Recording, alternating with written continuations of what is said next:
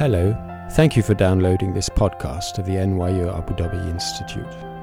We hope you enjoy listening to this. For more information about our programs, please visit www.nyuad.nyu.edu/institute. Uh, good evening. My name is Matty Silverstein. I'm an associate professor of philosophy here at NYU Abu Dhabi, and on behalf of the Institute, I'd like to welcome you all to tonight's talk by professors Jennifer Morton and Sarah Paul. Uh, I'll introduce them both in a moment, but first I just want to thank the NYU Abu Dhabi Institute for for sponsoring the workshop uh, that this is the public component of. It's the Normativity and Reasoning workshop. This is actually the 10th iteration, the 10th version of the workshop, uh, and we are just grateful to the continuing, for the continuing support of the Institute. Okay. So, let me introduce our two speakers who are going to talk to us about true grit. Uh, so, Jennifer Morton is currently professor, uh, uh, professor at University of Pennsylvania. She got her BA at Princeton and then did her PhD at Stanford, where she met Professor Paul, um, and uh, has taught, among other places, at the Graduate Center of the City University of New York and the University of North Carolina at Chapel Hill before moving to Penn. Uh, Professor Paul did her undergraduate degree at Carleton College in the United States and got her PhD at Stanford, where she met Professor Morton. uh, and then she taught for a number of years at the University of Wisconsin before she displayed the great wisdom uh, to join us here at NYU Abu Dhabi, where uh, she is currently at home. Uh, and so uh, I could give you a long list of the great papers and books that they have published, both together and individually, but I'll just mention one because it's sort of the source for at least some of the ideas that we'll be hearing about tonight. Their paper Grit was published in the journal Ethics uh, three or four years ago and was voted in the Philosopher's Annual as one of the 10 best philosophy papers that was published during 2019. Uh, and I think that assessment was fully warranted. Uh, and so please join me in welcoming Professors Morton and Paul as they talk to us about true grit, striving in the face of adversity. Awesome. Okay, I would like to start off by thanking Maddie and the NYU Abu Dhabi Institute for sponsoring this event and this conference and having us here. It really is a pleasure to be here. Um, and it's a pleasure to share this work with you. Sarah and I have been thinking about this for a long time, and we're finally in the process of putting a book together, which we hope will be done soon and out next year. Um, so it's really exciting to share this uh, with you, and we look forward to hearing um, uh, what do you think. Um, so the idea that we're interested in is striving. Um, and agents who strive are agents who are pursuing goals that are a little bit out of their reach, perhaps, or like with, you know, far reach. They're extending their reach towards an, a goal that's ambitious or difficult. Um, so it would be odd for me to say that I'm striving to have a drink of water, unless there was some difficulty with trying to do that ordinary actions, that kind of things you do. You go to the grocery store, you get to work. Those don't count as striving. Striving is characterized by the fact that the goal you're pursuing presents setbacks and challenges. Okay, so to get you in the mood for thinking about striving, we're going to start with a few examples we think of as, as strivers and examples of striving. Uh, so at the top here, you have Diana Nyad, and some of you might have seen that movie, Nyad, with, uh, you know, that was just in the Oscar buzz. Um, but what is um, really interesting about Diana Nyad is that she uh, crossed, um, uh, she swam between Cuba and Florida without using a shark cage, um, and a really grueling open swim, and she did this at the age of 64. Um, Nyad had previously tried when she was in her 20s um, to, to do this and had failed. Um, and um, in her 60s, she had the idea that she was going to try again, and that this time she was really going to do it, as you might imagine lots of people were skeptical that this was something that uh, she could do, but she, she did do it. Um, And, and so that is an example of a striving agent we'll refer to. Um, another one is Sonia Sotomayor. Uh, Sonia Sotomayor is the first Latina on the Supreme Court. Um, and that by itself is remarkable, but what's remarkable about Sotomayor in particular is that she had very humble beginnings. Um, she's the daughter of Puerto Rican immigrants and grew up in the Bronx. Her dad died. Her, her mom raised her, and Sotomayor became the first person in her family to attend college. Uh, Princeton. Um, she then went on to Yale Law and is now in the Supreme Court, a, a pretty stunning feat. Um, definitely as a striver. Um, another example that we're going to talk about is Tara Westover. Some of you might have read her best-selling book, Educated. Uh, Westover grew up in a fundamentalist Mormon household in Idaho. Um, her family didn't believe in public education. They really didn't believe in actually interacting with people in the public. They, they stayed in their family. Um, and Westover, really of her own accord, starts trying to figure out how to get an education outside um, of her family. She goes to BU, um, becomes the first person in her family to go to college, um, and then she goes to Oxford, then to Harvard, and writes this best-selling book. Um, and, and in the process, and one of the things that we will refer to is she ends up distancing herself from her family and um, pays pretty high cost for her achievement. Okay, one more example that we're going to bring is not of a person, but of a kind of relationship that you might think of as a as an example of striving in the social world, which is that um, um, many people, ourselves included, uh, strive to have uh, happy marriages, successful marriages, um, but we're well aware of the evidence that a lot of people get divorced and that uh, having a happy, successful marriage isn't guaranteed um, by any means. And so striving to have a good marriage um, is, one is, is an example of a social case of striving that we might think about. Okay. Um, so one of the interesting things about striving is that the striving agent often will encounter these setbacks and challenges. So um, Diana Nyad, the first time she tries to, to, to do the swim, fails, right? And, and that might be the kind of thing that might raise an important question. Should I persevere? Should I keep trying to do this thing, right? So a striving agent in the process of striving will often encounter setbacks and challenges. And what happens when you encounter those setbacks and challenges is that you ask yourself the question, should I keep going? Is it, is it worth it to keep going?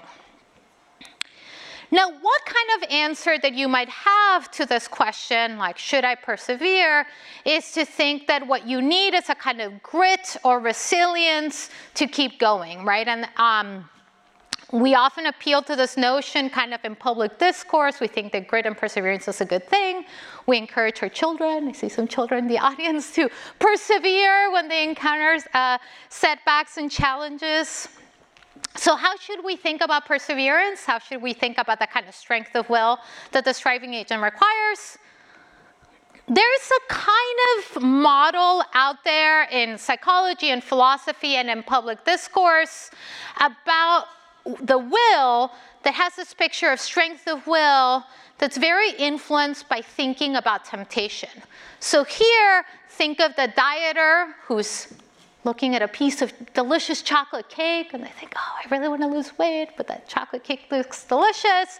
Or the drinker who's trying to quit drinking, but somebody offers them a beer, or the smoker um, who, who really thinks this time I'm going to quit.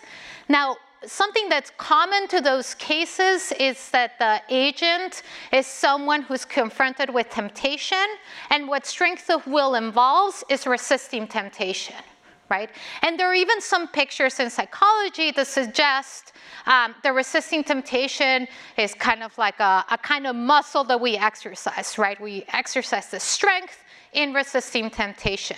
And so that might seem like an appealing picture in thinking about what is required to keep striving and persevering in these difficult, in cases of uh, trying to achieve these difficult goals. So we think, um, you know, what Sonia Sotomayor needed or Diana Nyad, what they succeeded at was this kind of strength of will, making it through temptation. But we think that that's not the right model um, for thinking about striving agency. And so, what we're going to do in this talk, well, actually, what Sarah's going to do shortly, is um, is going to give you a sense of the kind of challenges and setbacks that we think are characteristics of striving agency, and why this picture, this kind of strength of will picture, is not the right way to think about perseverance when you think about these the sort of challenges and setbacks that striving agents face. And so, with that, I will hand it over. Great. Let's think through some of those challenges that characterize the domain of striving agency. As Jen emphasized, the central question that faces the striving agent is should I persevere? Should I keep going? Or should I give up and potentially pursue something else? Okay. And so we want to ask why is it that people sometimes make a mistake in answering this question? Why is it that people might give up too soon or quit too late? Okay? And we think, as Jen said, that this isn't always best explained by the idea that the quitters give in to temptation and the people who succeed somehow have a strong will muscle that helps them overcome temptation. So the first challenge we'll refer to as the road not taken. And this is simply the idea that when you're pursuing a difficult goal, you generally are deciding among various different options what to go in for um, or who to go in for in the case of marriage. And often there are good alternatives available to you. Not always, but in many cases there are other things you could be doing. So instead of trying to swim 100 miles between Cuba and Florida, uh, there are other good things that Diana Nyad could have been pursuing. Um, or we can imagine Tara, who made the decision to leave her Mormon community and pursue higher education far away, um, really agonized about the decision about whether to stay or whether to go. And so, uh, when there is this road not taken, and when you encounter setbacks and difficulties in the thing that you're trying to do, right? The appeal of the alternatives can be heightened for you, and your mind can focus on the other things that you could be doing instead. So we might imagine Tara uh, encountering setbacks when she um, gets to college. She's working basically a full time job to support herself because she has no support from her family. She uh, is in an organized educational institution for the first time because she was homeschooled previously, and maybe it's not going well. She's exhausted, she's not doing well in her classes, and she might think, I really should have stayed home. It would have been safe and comfortable there, right? And so your mind can focus on the value of the alternatives in a way that might lead you to decide not to persevere. Secondly, um, we might focus not on the value of the alternatives relative to what we're trying to do, but on the feasibility of the pursuit. So often when we adopt these goals, part of what's kind of characteristic of them is that we're very uncertain, especially at the beginning, about whether we'll be able to do the thing. We think it's possible I might be able to swim 100 miles or become, you know, a high-powered lawyer in New York, as Sonia Sotomayor did. But you don't know whether you have the ability and whether you'll be given the opportunity to succeed. And so you set out to do it with some sense that it, uh, it might be possible, but then when you encounter setbacks, you uh, get bad grades in your first semester in college, or you, know, you have a terrible a series of fights with your partner.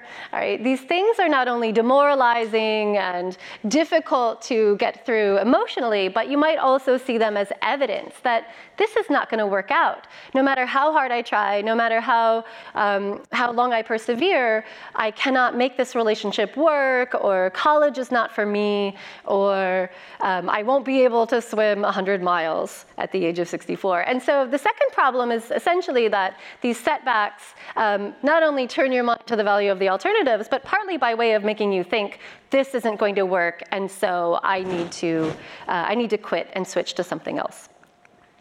The third threat that we want to highlight is related to the second in the sense that it involves a certain kind of evidence that you may have or not have.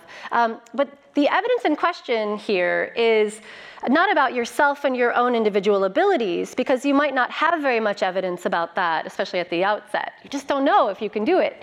Um, but one way you might try to get a sense of whether it even makes sense to, say, strive for uh, a seat on the US Supreme Court or um, leave your community and pursue some, uh, some other career, you might look around for examples of other people in your community, perhaps, who have tried to do similar things and succeeded.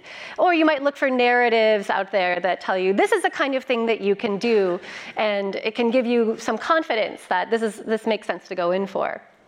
Right? But uh, if you are a member of let's say, an, a marginalized or underprivileged group uh, where there have been very few people who are relevantly similar to you with respect to your social identity who have done the thing that you're striving to do. So, say Sonia looks around, there are very few Latinas uh, who are in these high powered legal positions.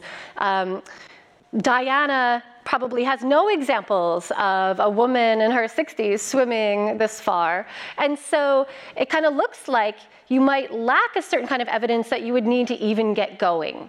And that's what we're going to call a pessimism trap. That it looks really unreasonable for you to even strive for these difficult goals because you don't have examples of people like you who have done it before. And yet, that can be very regrettable if nobody, uh, you know, in this kind of group ever tries to do this kind of thing, then we'll never have any such evidence. Okay, and so that's a pessimism trap.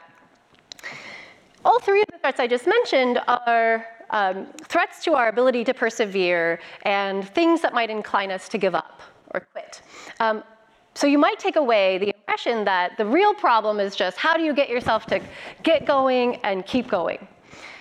But the other side of the coin is that we're not just vulnerable to giving up prematurely, we're actually, in many contexts, vulnerable to giving up way too late. And this is a phenomenon that we'll call commitment escalation or over efforting. Um, basically, in a lot of contexts, people refuse to pay attention to the very clear evidence that the thing they're trying to do isn't working, and just double down and throw good money after bad, or otherwise just invest more and more in a failing endeavor, and become even more committed to it precisely in response to the evidence that it's not going well.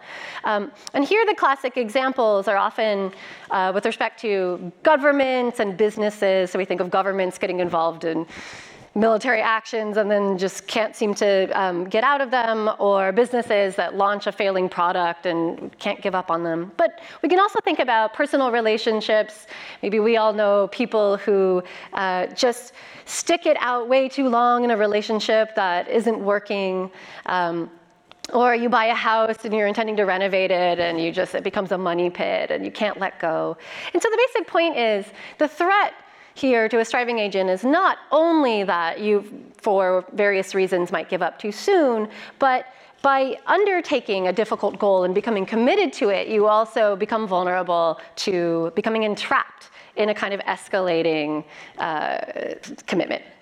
So, these are four reasons why we might answer the question of whether to persevere uh, in various ways. And What's notable about them is that these are all good reasons to think about. So you should be thinking about the value of what you're trying to do relevant to the alternatives. You should be thinking about the feasibility and whether you're likely to succeed if you continue to try. Um, and you should be looking for evidence that will help you make the, a good choice.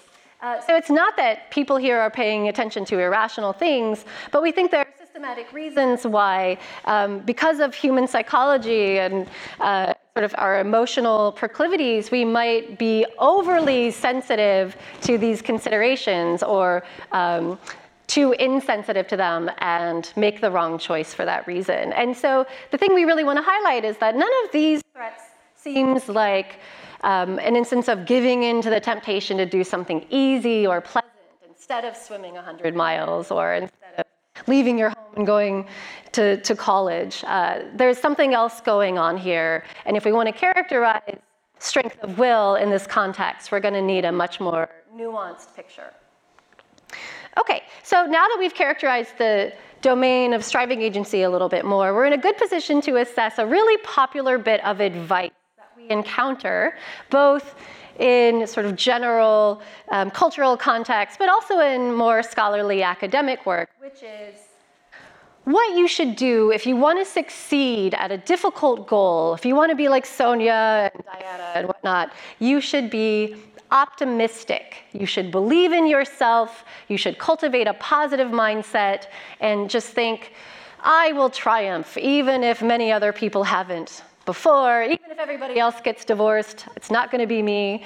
Right? Um, you should believe that the future will work out for you. And, the, the mic is coming yeah, the mic is putting. Oh, okay. Oh, sorry. Yeah, this is this okay? Hello. is that better? Okay, good. Um, and so the idea is that if you're optimistic, then you will be less vulnerable to some of these threats because the evidence that you're getting when you try to do something difficult and the first four attempts to swim from Cuba to Florida don't work out, or your, your relationship is going through a rocky patch, um, that evidence is not going to undermine your confidence. It's not going to incline you to give up because, after all, you think eventually it will work out. And so, this is a way of trying to overcome some of these threats. And we see this, I think, in self help literature, but also in um, positive psychology, for example. Martin Seligman at Penn has argued that optimism, an optimistic mindset, has all kinds of benefits and it will help you live longer and generally thrive. Okay. Um, so there's a lot to be said for this idea. We don't want to reject it out of hand. Um, certainly, if you are pessimistic and you think you will fail, that will generally be self-fulfilling. You probably will fail and you probably will give up before you succeed if you're pessimistic, right? And we agree that um, being sort of less vulnerable to the throes of despair and the influence of negative evidence from moment to moment is really valuable. Um, but the thing we want to highlight here is that if you think of optimism as simply involving a positive belief that everything is going to work out well, somehow or other. It's all going to turn out fine. Um, and if you think of that kind of belief as sustained by ignoring the evidence to the contrary, just kind of putting on the you know, the headphones, putting on the blinders, and just forging ahead and refusing to even pay any attention to the evidence that it might not be working, that can be very costly, right? That can open you up to essentially persevering way too long, paying huge opportunity costs, uh, failing at the thing you were trying to do, and sort of ending up in a relatively catastrophic position. Okay, so optimism is very risky. It protects you potentially from um, it protects you from premature despair, and that's what's good about it. But it opens you up to very expensive failure if you think about it as a matter of ignoring all the evidence to the contrary. So, what we want to propose is a way of thinking about a kind of reasonable optimism that steers between these two dangers of avoiding premature despair, but also avoiding expensive failure. Right? And that isn't sustained by ignoring the evidence, but rather is compatible with um, staring the evidence in the face and taking it into account. Okay, and so this is a conception of strength of will as in part involving what we'll call epistemic resilience. That's a little bit jargony, but I'll try to explain what we mean by that. Okay, so to do that, I need to draw a distinction between having a bunch of evidence or a bunch of data or information and making up your mind about what to believe in light of that evidence. Okay? Um, and we want to say that these are not sort of automatic. They're not the same thing. So, you know, um, think about a science lab where part of what you do is you gather a bunch of data and you, you know, as your experiments are run, you get the results and you're looking at the data and you're trying to understand what it means and, you know, you're really scrutinizing it. But maybe you haven't yet um, made up, well, a lab doesn't have a mind, but maybe you haven't yet concluded anything from the data because you're still waiting to get a sufficient amount of evidence before you consider it to be conclusive and you're ready to draw the implications of the data. And so we think that's um, something that goes on all the time, even outside of that scientific context. Uh, you can have a bunch of information and think about what it means, what kind of significance it has as evidence, and not yet be ready to change your mind in light of it or draw any kind of conclusion.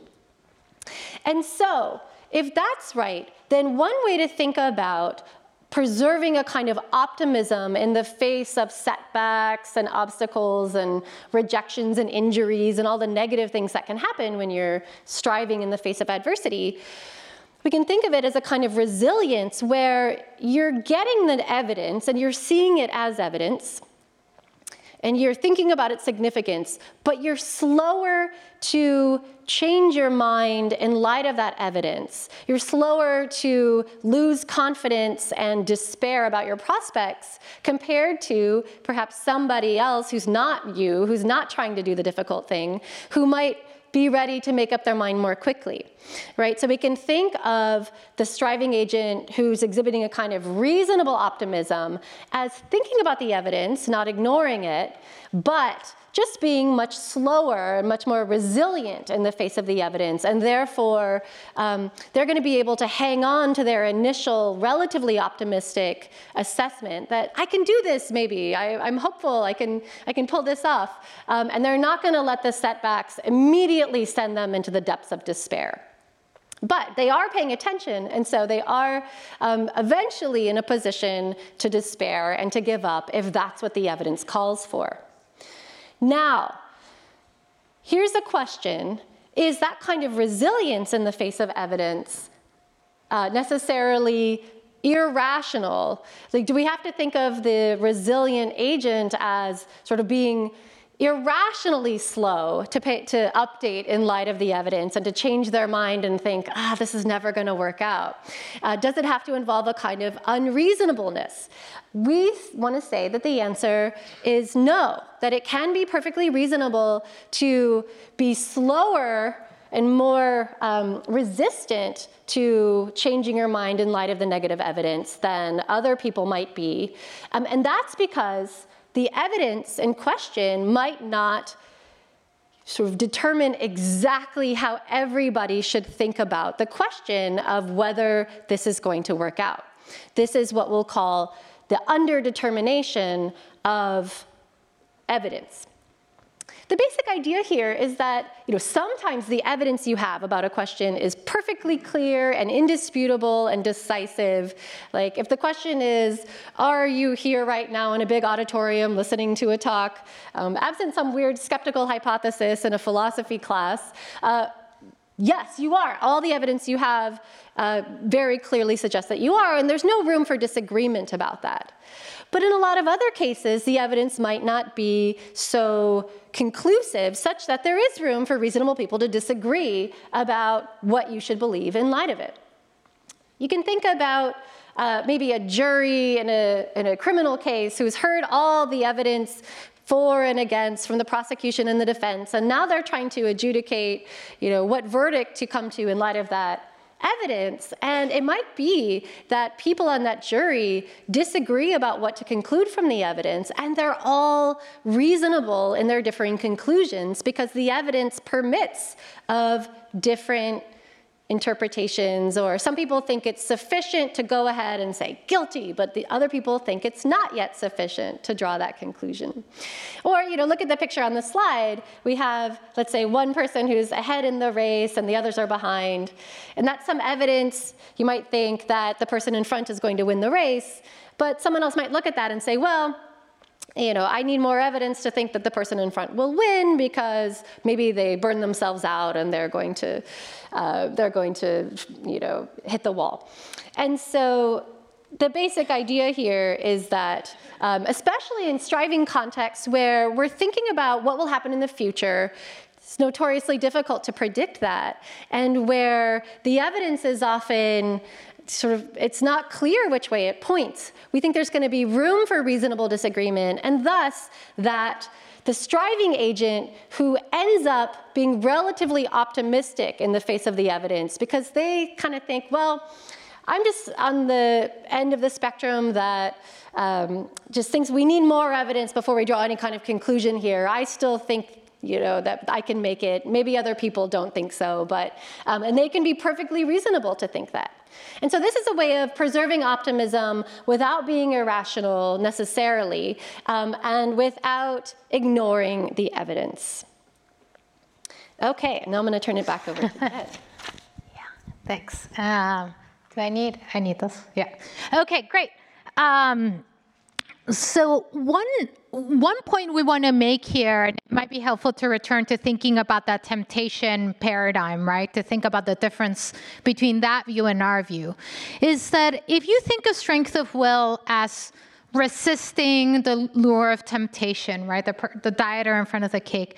There's a way of thinking about agency in which strength of agency is just about sort of like making it through right? About getting the goal. But what emerges from thinking about in, in thinking about striving agency in our picture is that striving is also about inquiry, about asking yourself questions, about being sensitive to evidence. So part of what we want to stress is that striving agency requires us to be paying attention to the evidence, to be having a, a theory, um, a picture of how we're going to achieve our goal, and adjusting on the basis of the evidence. However, as Sarah argued, and um, and we have argued in published work, um, if you're too quick to adjust to the evidence, right? If you're the kind of agent where any little setback or failure um, throws you off course, if you immediately quit, um, then you're going to end up uh, in the premature despair um, side of the equation, and that is something that you want to avoid. However, if you ignore the evidence, right, if you just think, oh, I just got to muscle through this setback or this challenge, then what you're going to end up on is the costly failure, right? You're going to be the person who's like, um, just keeps going no matter what. And so, um, what we want to argue is that being attentive to evidence, um, inquiring and asking yourself, okay, is, is am I going to succeed, is an important part of being a striving agent, and it is a way of being a successful striving agent, um, and not one that despairs. Okay. Now, here we're going to introduce another notion um, that we call this idea of interpretive frameworks. Um, and you might think, okay, so you're giving me this picture in which I have some idea of um, how I'm going to achieve this goal, whether it's swimming 100 miles or uh, becoming a successful lawyer, et cetera, et cetera. And I might have some view of the evidence that's more optimistic or more pessimistic. Um, or there are other kinds of interpretations you might give of the evidence. And this might be something that you uh, just have as a matter of default. This is the way that you think about the world. So I will share that I tend to be a very pessimistic person. so I am the kind of person where any little setback or challenge, I'm like, oh, this is not going to work, right? I, I, I, I tend to be that way. So, my kind of default interpretive framework for the evidence is to be a little bit too negative. But if you think of striving agency just from this individual perspective, it might seem like, oh, so how are you going to get yourself to be more optimistic, right? It might seem like I'm, I'm kind of doomed. Um, thankfully, we have other people. And so you see this in the picture. We can talk to others and we can get others' perspectives. So if you um, take on board the picture that we're putting forward, there's this important role that mentors, teachers, friends, parents, family can play in helping us think about the evidence in front of us, right? And so I am. Um, made the wise decision to marry an optimist. Um, and that's really helpful to me because as I look at evidence and I'll like, you know, I'm trying really hard to get a journal published and I'll get a rejection. I'm like, ah, oh, this is paper is never going to get published. I should just quit philosophy my wonderful spouse um, is someone who will point out, oh, there's all this other evidence you seem to be ignoring, right? They'll just, he'll say, like, this bit of evidence, I know you know it's there, but you're not really paying enough attention to it. He'll help me give a different interpretation or like see a different interpretation of the evidence than I had. Um, so there's an important role here for interpretation to play and for other people to play in helping us think about the evidence in front of us. And this um, on our picture shows us that striving is not just about you as an individual, usually, you know, pursuing the goal and thinking, will I succeed? Um, there is an important social dimension and an important dimension that um, people in your community, friends, family, and so on can play in helping us calibrate. And this works in both ways. So it can work with the, with the pessimist who needs to be a little bit more optimistic, but as some of you might know in the audience who have been teachers or mentors. It can also be the kind of thing that you do in um, making someone that's being overly optimistic a little bit more realistic, right? So I imagine some of us have played that role. Uh, you, you know, uh, have a student and they think, ah, this paper is amazing. Like I just wrote an amazing paper, and you're like, well, okay, let's think through this a little bit, and like you might point to some places in which the paper could have been improved or some things that they might do. So you you can calibrate your sense um, of how things are going, of how well you're doing, um, by talking to others and getting um, their their sense of what the evidence looks like to them, and that's an important role um, that the social the social dimension of striving plays. Okay. So um, to think about this question of interpretation, it might be helpful here um, to to think about a specific case. So um, this is a book by Jay MacLeod called "Ain't No Making It." Um, some of you might have read it. It's a very popular sociology textbook. What's interesting is that Jay MacLeod wrote this um, when he was an, uh, an undergraduate at Harvard, this is his undergraduate thesis, and then became a kind of bestseller, and he's there's many editions of it. Um, but what Jacob MacLeod did is he was volunteering um, at a housing project, and um, he started. Uh, uh, doing an ethnography of that housing project that had been recently racially integrated. So most of the people in the housing project were low income.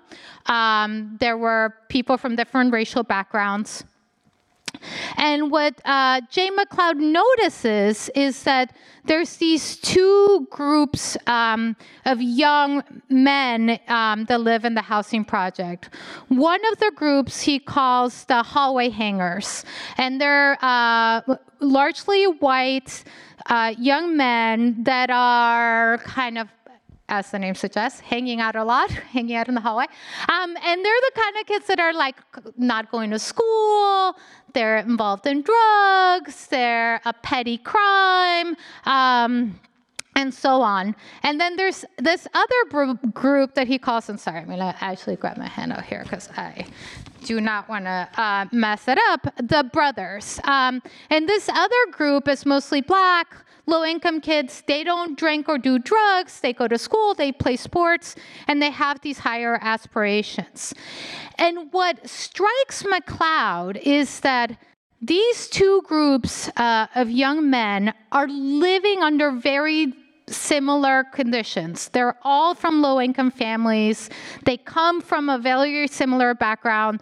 Um, they're different uh, racially, and, and in Q&A, if you want to ask me more about that, I, I can say more about that.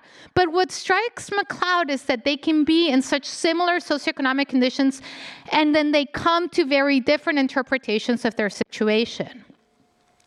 So he says the hallway hangers see a ladder with no rungs on it, or at least none they can reach.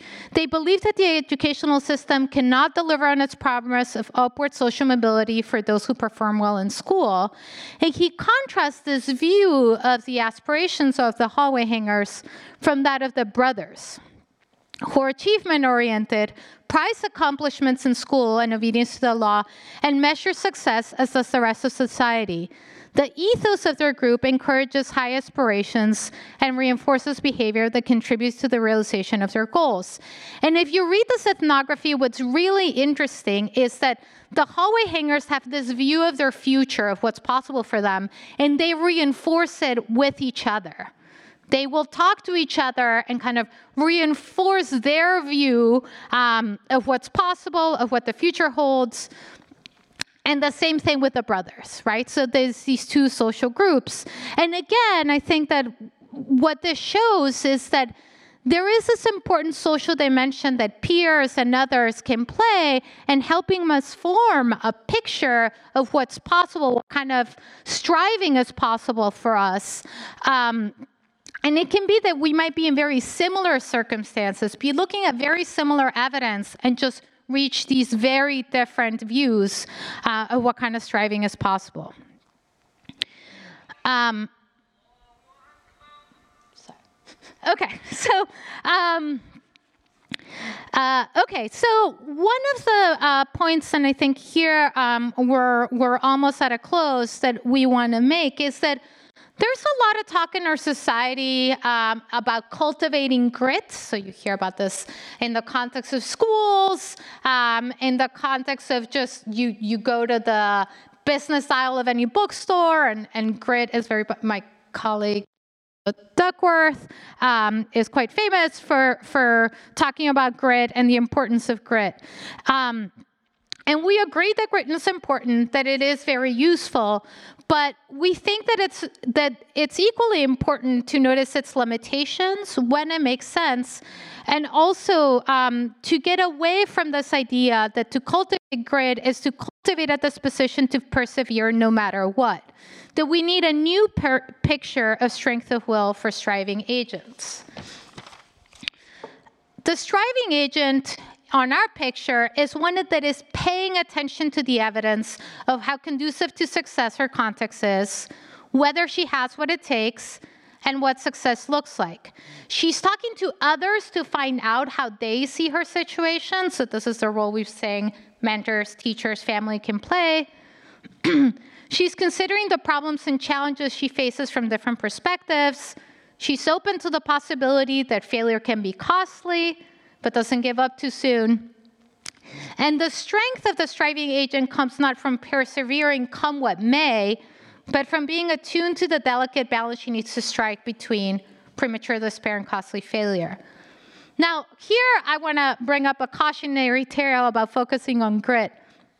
Um, sorry. So, Jay MacLeod goes back to this housing project years later to see how these two groups of young men are doing. And what MacLeod thinks before he, he goes back is that there are going to be stark differences between the brothers, the positive, um, the positive kids with like high aspirations, who are not doing drugs, are not drinking, are going to school, and the hallway hangers, right, who seem to be constantly on the verge of dropping out and have these very negative views about their aspirations. What he finds is that the difference between them is not as large as you might think.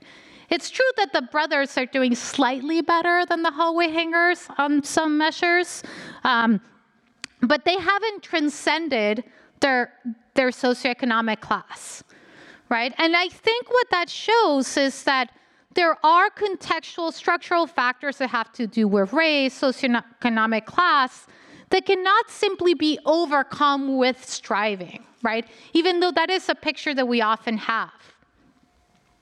So, too often we expect grit of agents who are in situations where optimism would fly in the face of evidence.